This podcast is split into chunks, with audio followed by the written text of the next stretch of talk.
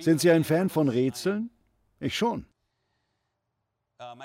Ich habe ein Lieblingsrätsel, das ich vor allem intelligenten Menschen gerne stelle. Es geht so. Was ist größer als Gott? Schlimmer als das Böse? Die Reichen brauchen es, die Armen haben es, und wenn man es isst, dann stirbt man. Ich wiederhole es nochmal. Hören Sie zu. Was ist größer als Gott? Schlimmer als das Böse? Die Reichen brauchen es, die Armen haben es, und wenn man es isst, dann stirbt man. Wenn man die Antwort ausspricht, dann weiß man, dass es stimmt. Wenn man sich nicht sicher ist, ob es stimmt, dann stimmt es nicht. Ich habe dieses Rätsel immer gerne meinen Freunden gestellt und mache das immer noch. Ich habe das ein ganzes Jahr lang getestet, vor allem an meinen intelligentesten und philosophischsten Freunden. Der erste, der es gelöst hat, war dieser Junge, mein zehnjähriger Neffe. Er hat mich einfach angesehen und gesagt, nichts. Er musste eigentlich nur die erste Frage beantworten. Als Zehnjähriger hatte er verstanden, dass nichts größer als Gott ist und nichts schlimmer als das Böse ist. Die Reichen brauchen nichts, die Armen haben nichts und wenn man nichts isst, dann stirbt man. Wir haben die Tendenz, zu viel über einfache Botschaften und einfache Probleme nachzudenken. Das ist die Gefahr für die sogenannten Intelligenten, sich irgendwie im Uferlosen zu verlieren. Wenn ich also sage, dass ich heute darüber sprechen werde, wie man Gott umbringt, dann wissen Sie hoffentlich, dass niemand Gott umbringen kann. Das denkt auch niemand. Man muss schon so töricht wie Nietzsche sein, um zu glauben, dass man Gott töten könnte. Aber es gibt da etwas, nämlich eine bestimmte Möglichkeit, von der hebräische Menschen sagen würden, dass man damit Gott auf gewisse Weise umbringt. Viele von uns lesen die Bibel als westlich geprägte Menschen. Vielleicht schauen sie von Hongkong aus zu oder aus dem Nahen Osten. Dann können sie vielleicht mit dem, was ich jetzt sage, nicht so viel anfangen. Aber diejenigen von Ihnen, die Amerikaner, Europäer, Australier oder Neuseeländer sind, eben westlich denkende Menschen, denken, reden und lesen ganz anders als Menschen in der asiatischen Welt, vor allem als Juden aus dem Nahen Osten des ersten Jahrhunderts. Wenn wir die Bibel lesen, dann müssen wir so denken wie die Menschen hier hinter mir. Diese wunderbare Familie ist eine Beduinenfamilie, die irgendwo im Nahen Osten lebt. Sie werden höchstwahrscheinlich richtig denken, wenn Sie in der Bibel lesen. Es gibt einige offensichtliche Beispiele dafür. Aus meiner Sicht stechen folgende besonders hervor. Erstens, westliche Menschen lieben das Abstrakte. Orientalische Menschen, oder vielleicht sollte ich Menschen aus dem Nahen Osten oder die Schreiber der Bibel sagen, lieben das Konkrete. Die Ironie dabei ist, dass das, was wir für konkret halten, eigentlich abstrakt ist. Ich gebe Ihnen ein Beispiel. Die Bibel sagt Dinge wie, Gott ist ein Fels. Oder sie sagt, Gott ist meine Festung, in die ich bei Problemen fliehe. Oder Gott ist lebendiges Wasser. Oder der Heilige Geist ist ein frischer Wind und ein Feuer. Das alles sind Bilder, die man sich konkret vorstellen kann. Man kann Bilder davon malen, man kann es beschreiben. Aber wir als westlich geprägte Menschen lieben es, abstrakte Sprache zu gebrauchen. Wenn ein Orientale sagt, Gott ist ein Fels, dann lieben wir es zu sagen, oh, Gott ist allmächtig. Das ist ein sehr abstraktes, philosophisches Wort, das noch nicht einmal in der Bibel steht. Gott ist allgegenwärtig, allwissend, unveränderlich. Solche interessanten Wörter. An denen ist nichts falsch. Aber die Ironie daran ist, dass wir mit dem Versuch, Klarheit zu bringen, eigentlich konkrete Ideen damit noch abstrakter machen. Sogar ein bereits abstraktes Wort wie Liebe. Stellen Sie sich vor, ich würde zu Ihnen sagen, beschreiben Sie mir die Liebe oder an was denken Sie, wenn Sie an Liebe denken? Liebe ist ja schon ein abstraktes Wort. Jeder von Ihnen wird an etwas anderes denken.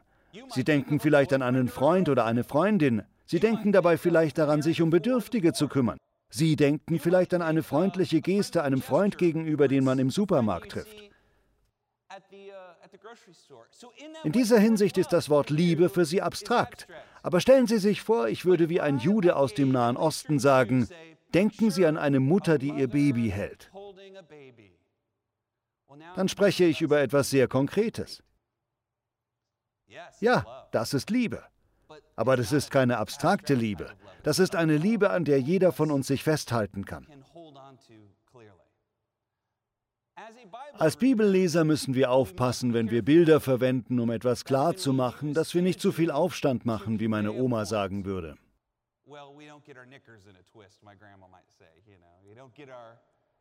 Dass wir nicht völlig verwirrt werden. Wir müssen darauf achten, dass unsere Ausdrucksweise verständlich bleibt. Der Heilige Geist will uns durch die jüdischen Schreiber der Bibel etwas offenbaren.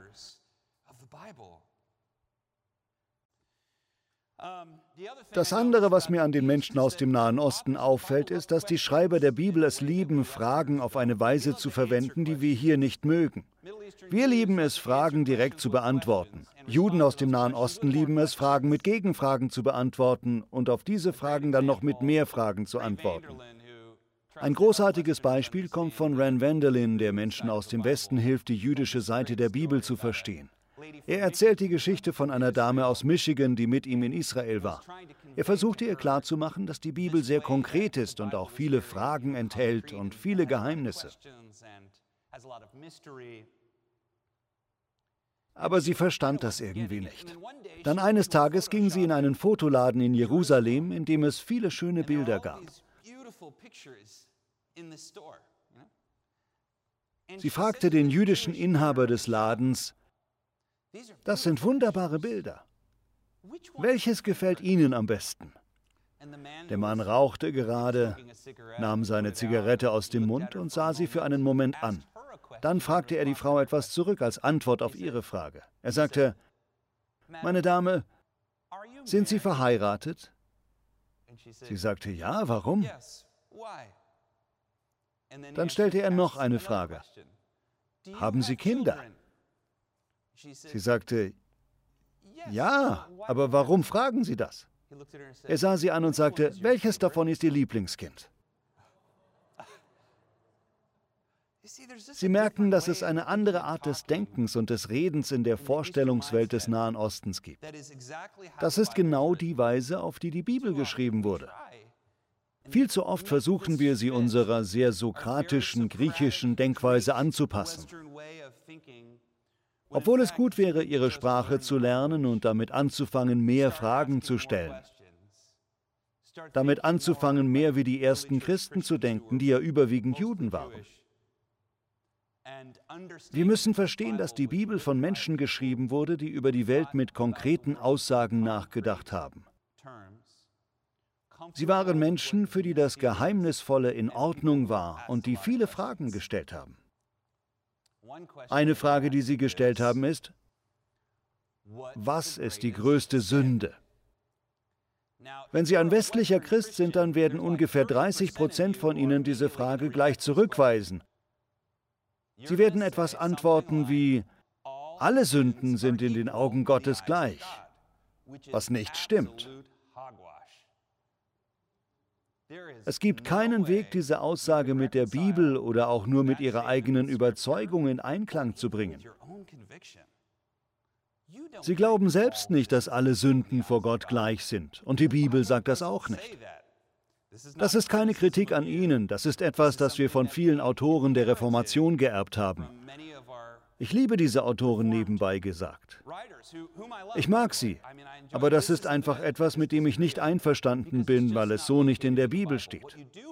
Man findet in der Bibel, dass jede Sünde schlecht ist. Jede Sünde trennt uns von Gott und der einzige Weg, das zu überwinden, ist der gekreuzigte und auferstandene Jesus. Dem stimmen wir alle zu.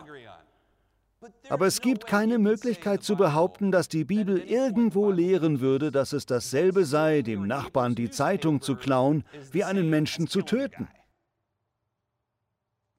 Das hoffe ich zumindest, weil ich ersteres schon gemacht habe und er weiß es immer noch nicht. Das war aus Versehen, okay? Wie klaut man aus Versehen die Zeitung von jemand anderem? Ich werde es Ihnen verraten.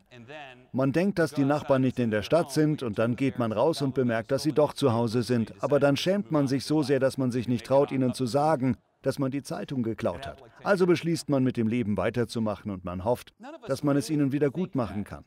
So ist es ungefähr vor zehn Jahren passiert. Niemand von uns glaubt das also wirklich und die Bibel sagt das auch nicht so. Jesus sagt sogar Dinge wie, jeder, der ein Kind zum Sündigen verleitet, der sollte mit einem Mühlstein um den Hals ins tiefe Meer geworfen werden. Er sagt das nicht über die Frau, die beim Ehebruch ertappt wird.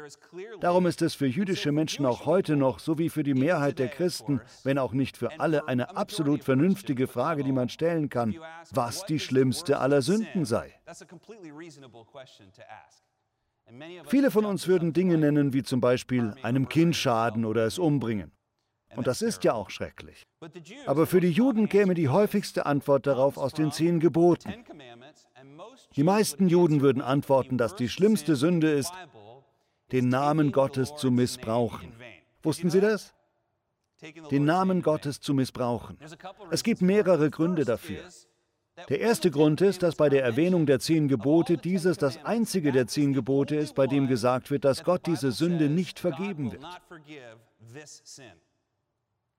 Er wird Mord vergeben. Er wird vergeben, wenn man den Sabbat nicht geehrt hat. Er wird ihnen sogar vergeben, wenn sie ihre Eltern nicht geehrt haben. Ich denke, das ist nicht lustig. Ich sehe dich an, Haven. Ich mache nur Spaß, meine Tochter ist wundervoll. Aber das hier vergibt er nicht, den Namen Gottes zu missbrauchen. Aber was bedeutet das? Wieder denken viele von uns, den Namen Gottes zu missbrauchen bedeutet, wenn man sagt, oh mein Gott, war das schön, so wie ich es gerade gemacht habe. Jetzt habe ich es getan. Und obwohl wir natürlich sorgsam Gottes Namen gebrauchen wollen, den Namen Yahweh, so ist doch Gottes Name nicht Gott selbst. Wenn wir den Namen Gottes verwenden, dann tun wir das immer auf eine heilige Art, gemäß unseren Traditionen. Das korrekte Verständnis aber der meisten Juden davon, den Namen Gottes zu missbrauchen, bedeutet, Böses im Namen Gottes zu tun. Wenn Sie schon länger hier zur Kirche kommen oder in eine andere gute bibellehrende Kirche gehen, dann wussten Sie das wahrscheinlich schon. Den Namen Gottes zu missbrauchen bedeutet, etwas Böses zu tun und dann zu behaupten, Gott wollte, dass ich das tue. Etwas Böses zu tun und dann zu behaupten, Gott habe gewollt, dass man das tut. Die Zeitung des Nachbarn zu klauen und dann behaupten, Gott hat mir gesagt, ich soll ihre Zeitung klauen. Das nannten die Juden den Namen des Herrn missbrauchen. Eigentlich bedeutet es wörtlich, den Namen zu tragen, den Namen des Herrn vergebens zu tragen. Wir alle, das ist der Gedanke dahinter, wir alle tragen seit unserer Taufe oder seitdem wir mit Gott leben eine Art Stempel auf unserer Brust. Das ist die Vorstellung dahinter, dass die Menschen daran erkennen, dass ich Christ bin.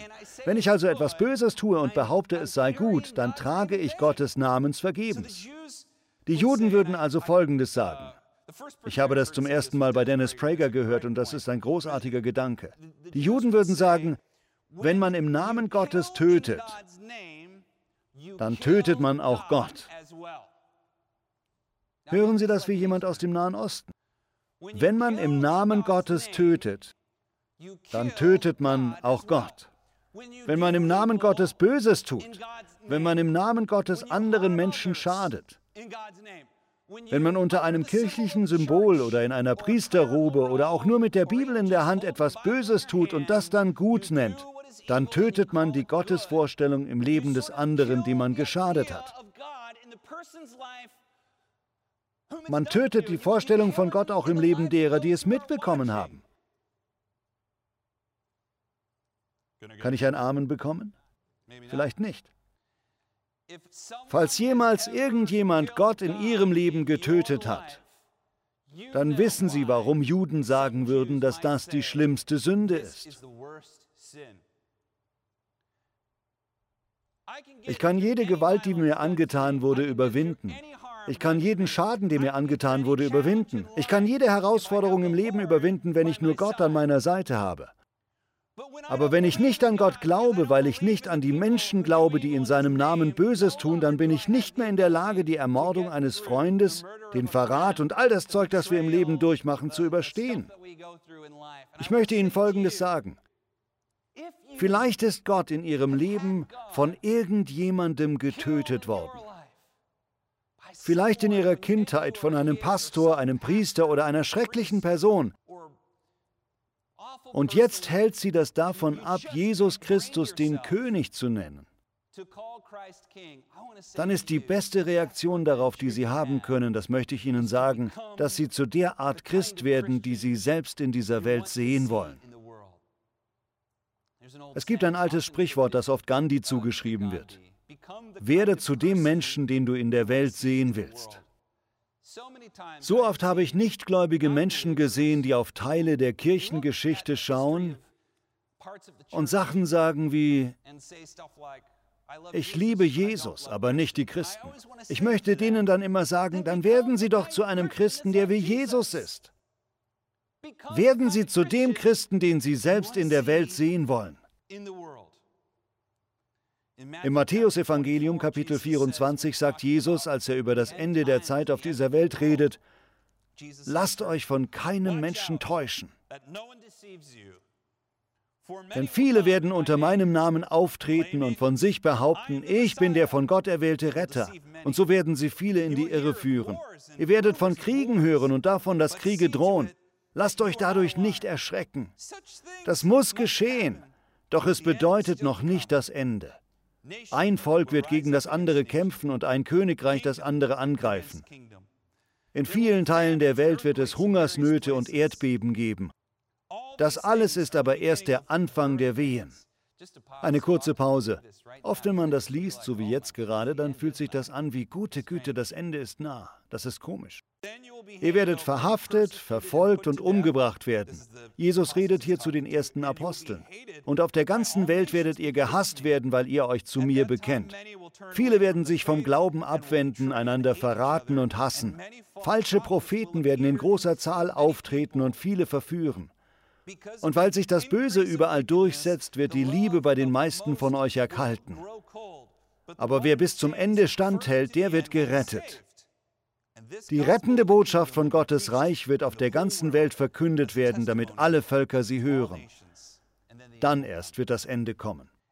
Es ist doch interessant, dass das alles damit beginnt, dass viele im Namen von Jesus kommen werden oder vielleicht sogar behaupten, Jesus zu sein. Sie kommen in seinem Namen, behaupten in seinem Namen zu handeln, aber was sie tun, ist böse. Ich komme zu dem, was ich Ihnen damit sagen möchte. Sie können sich im Leben nicht darauf verlassen, dass andere Menschen Jesus für Sie nachfolgen.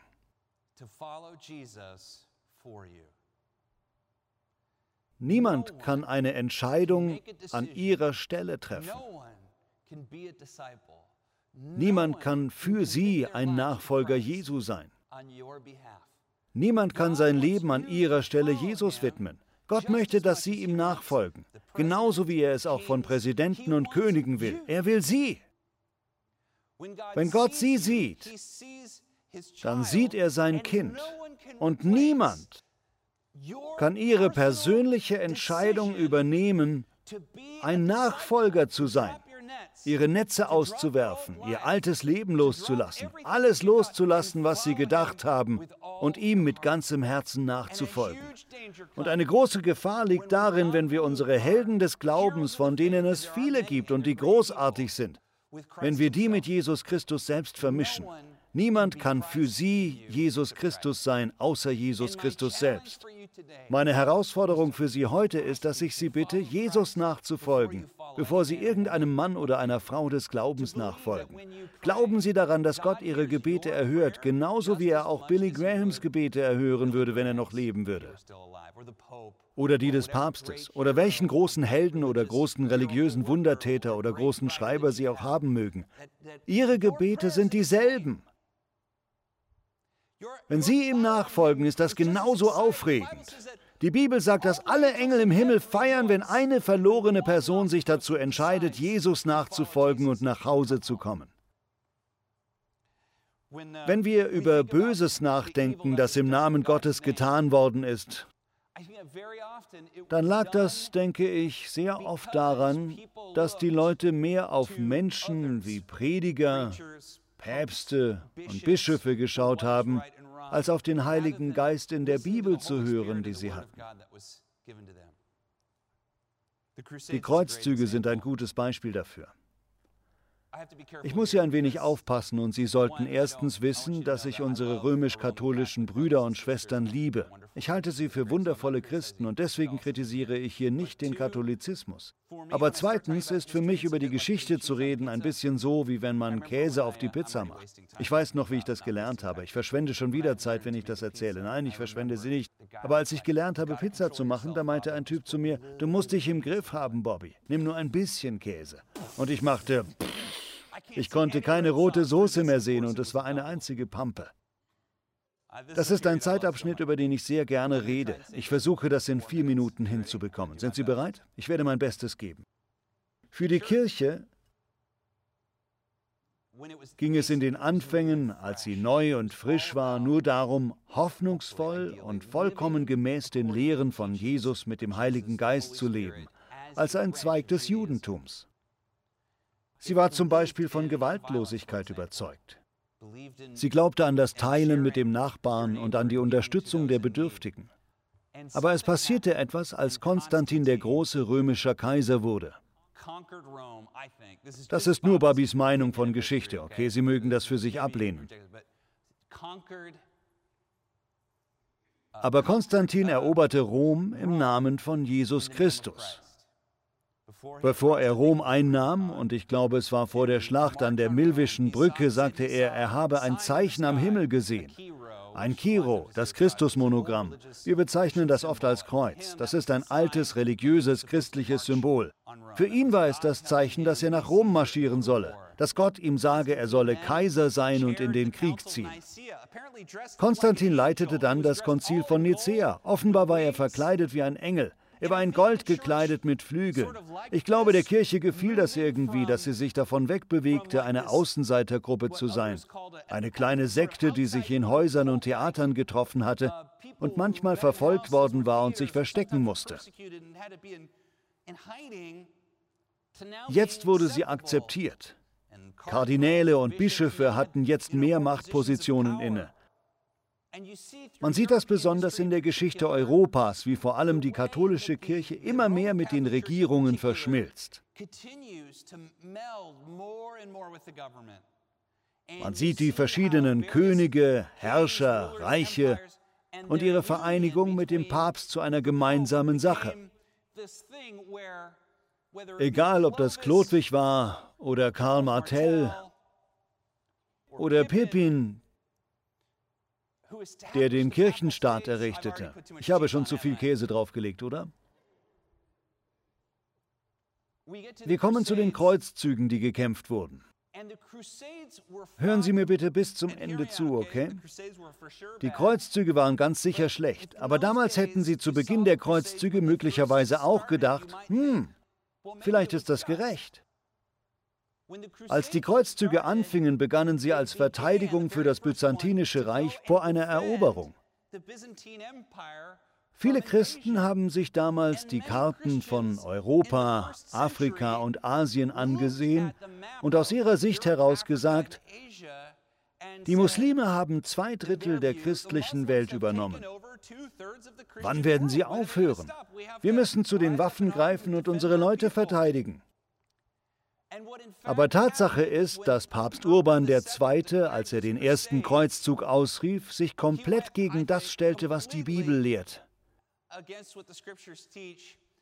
Und dieser kleine Schneeball, der als Verteidigung einer Stadt anfangs als richtig erschien, wurde immer größer zu einem Lasst uns Jerusalem erobern, lasst uns Antiochia erobern, lasst uns Afrika erobern, lasst uns Spanien erobern, lasst uns Inquisitionen beginnen, lasst uns die Juden und Muslime rauswerfen. Und so wurden Millionen von unschuldigen Muslimen und Juden, Kinder und Frauen ermordet, verbrannt, aufgehängt, aufgespießt. Alles aus einem Grund. Das ist jetzt Bobby Schuller, okay, in Ordnung? Das ist nur Bobby, die Geschichte aus der Sicht von Bobby Schuller. Das allein ist den Eintrittspreis wert, der 0 Euro betrug. Der Grund ist immer, dass man auf einen Typen geschaut hat. Entweder den Papst oder einen Bischof oder einen Prediger, die auch Kriege angeführt haben. Oder einen König und dann gesagt hat, sag du uns, was Gott denkt. Anstatt direkt zur Quelle selbst zu gehen und zu fragen, was sagt die Bibel? Das Böse, der Missbrauch von Gottes Namen, der so oft in der Geschichte passiert ist, ist so passiert, weil Menschen nicht an ihre eigene Fähigkeit geglaubt haben, selbst direkt von Gott zu hören. Das denke ich. Niemand kann Gott für sie nachfolgen. Vielleicht warten Sie darauf, eine Entscheidung in Ihrem Leben zu treffen. Heute ist eine wunderbare Zeit, auf Ihr Leben zu schauen und zu sagen, ich kann mein Leben nicht mehr ohne die Gegenwart Gottes leben, ohne die Bibel in meinem Leben. Sie sollen wissen, dass Jesus von zwei Wegen gesprochen hat, die vor ihnen liegen. Einer führt zum Leben, der andere führt zum Tod. Wir verwechseln das manchmal mit Himmel und Hölle. Vielleicht ist es das auch. Ich glaube aber nicht, dass es das ist. Ich glaube, dass Jesus uns damit viel mehr lehrt, dass wir heute schon ewiges Leben bekommen, wenn wir ihm als Schüler nachfolgen.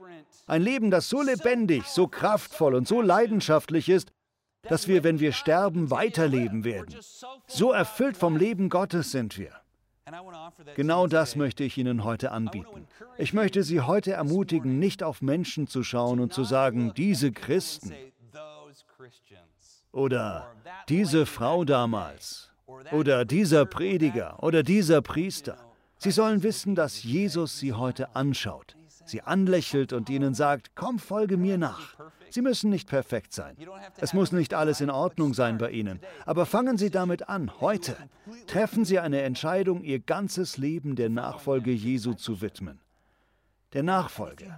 Wenn Sie das tun und alle Menschen ignorieren, die den Namen Gottes missbraucht haben, und Sie können diese Dinge, die komplett gegen Jesus waren, ignorieren, dann werden Sie entdecken, dass so viel Leben darin steckt, in das Haus Gottes zu kommen